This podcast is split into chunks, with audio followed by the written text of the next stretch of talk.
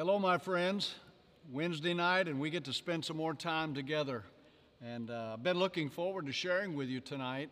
Uh, we're back in the book of uh, Philippians, chapter 4. And uh, tonight we're going to be talking about how to worry less and rejoice more. How's that sound? Worry less and rejoice more. In chapter 4, Paul is addressing a common problem, a common emotion that we all have to deal with and that is the emotion of worry. Let me ask you a question Do you ever worry? How many of you are worrying right now? Something is consuming your mind with worry and, and anxiety. And here in chapter 4, Paul talks about uh, the importance of not worrying. And if anybody had a reason to worry, it would be Paul. Remember, he's in prison, Roman prison. Uh, he's facing uh, possible execution. We know that people are on the outside are questioning his integrity, questioning his theology, questioning his credentials as a minister, and sadly, questioning the work of Jesus Christ on the cross. So, if anybody had a reason to worry, it's Paul, and yet Paul continues throughout this letter he writes to this church to talk about rejoicing and having the joy of the Lord. So, notice what he said in Philippians 4 6. Don't worry about anything. Don't worry about anything. The word worry there in verse number six is also translated anxiety, and it means to be pulled in different directions. When we worry, we're being pulled in different directions. Webster defines worry as being troubled or having a troubled state of mind. A troubled state of mind. I did some research on the word worry, and there was an English word, worry, that was translated or defined as to strangle. So, in other words, when we worry, we're being strangled. The emotion of worry, when it takes over in our life, strangles us. That's not a very pleasant thought, but that's what it does. And worry is so detrimental to our health. Doctors tell us that worry causes headaches, causes back pain, causes neck pain, causes ulcers, causes digestive problems. So the bottom line is worry doesn't do anything at all for us. Here's what E. Stanley Jones said Worry is the interest paid on tomorrow's troubles. I like that. The interest paid on tomorrow's troubles.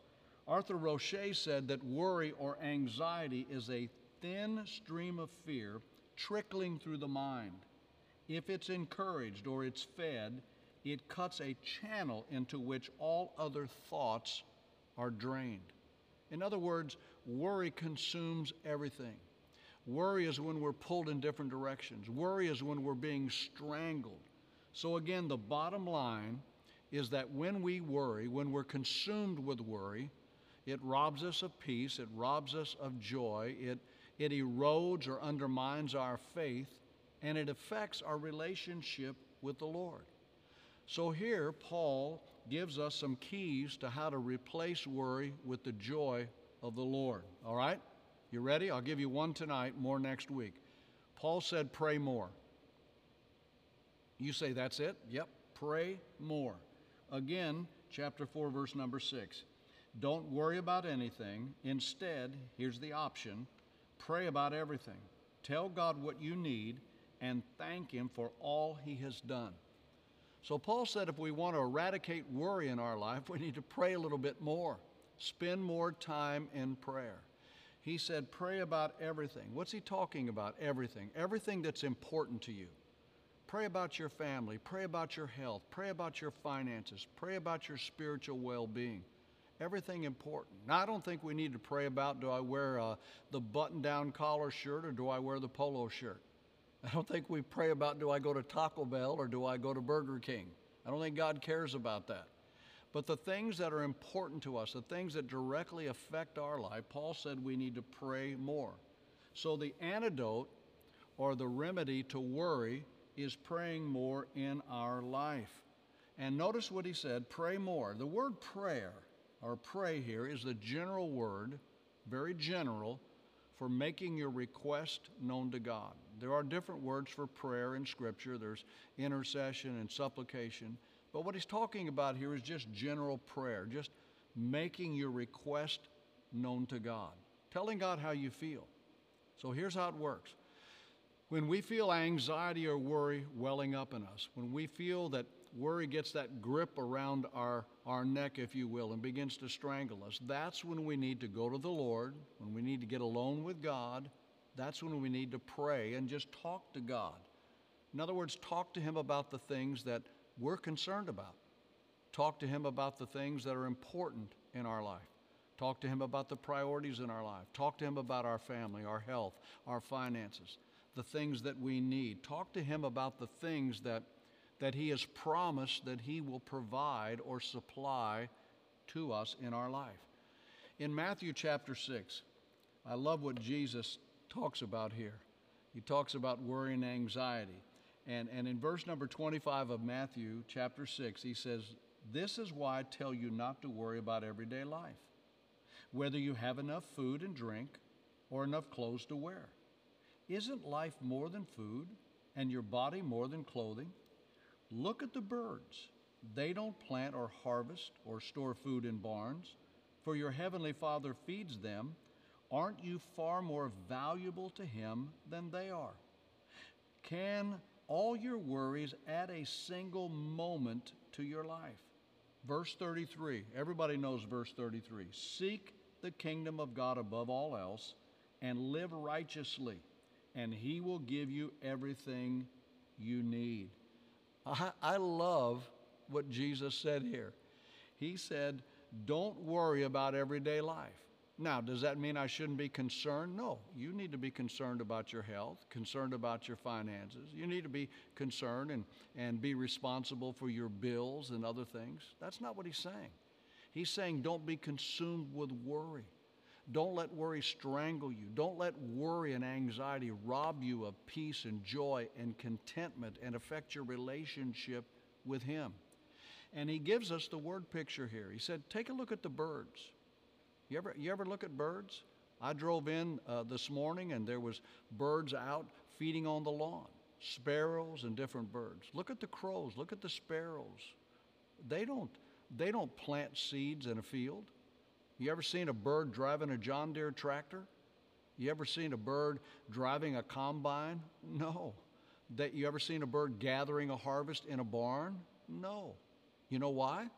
Because God supplies for them. And he said, if he supplies for the birds, how much more will he supply for us? Because we are more valuable to him than birds. Jesus didn't die on a cross for birds, he died on a cross for us for humanity, for people.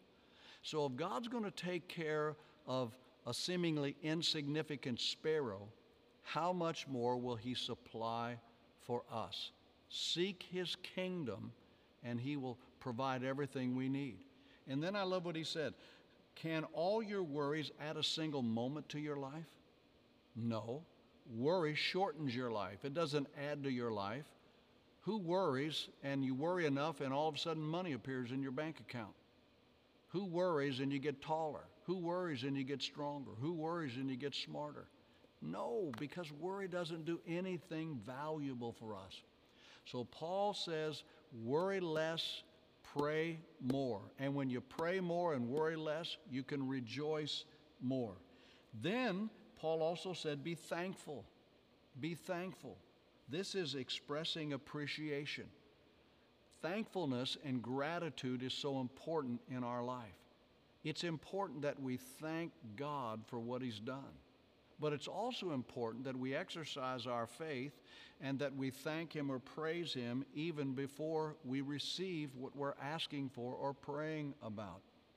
There is incredible power in gratitude. And so many people are ungrateful.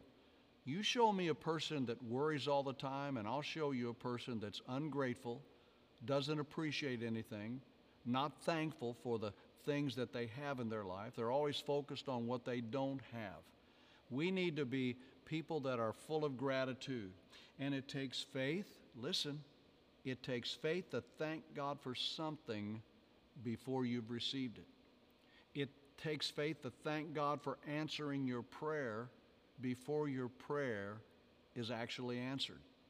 It takes faith to thank God for providing what you need before you see the provision in your life. So Paul said if you want to defeat worry in your life, if you want to worry less and rejoice more, you just need to pray a little bit more. You need to be thankful a little bit more and show appreciation. And here's the result, verse number seven. Then you will experience God's peace, which exceeds anything we can understand. His peace will guard your hearts and minds as you live in Christ Jesus.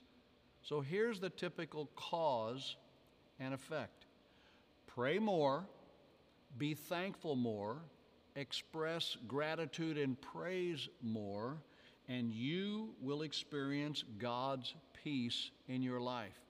Peace overrides worry.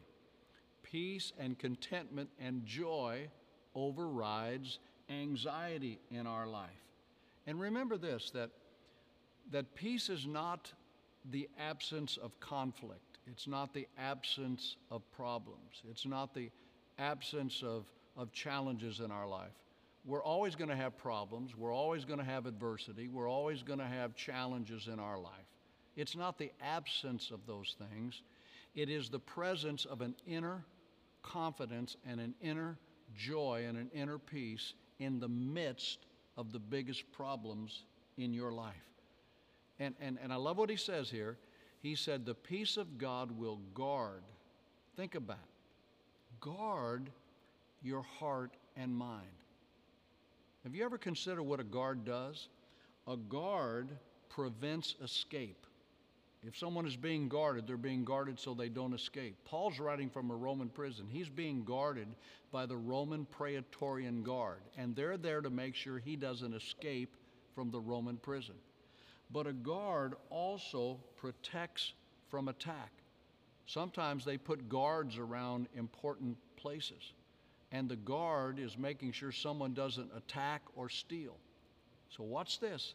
He said, The peace of God will guard your heart and your mind.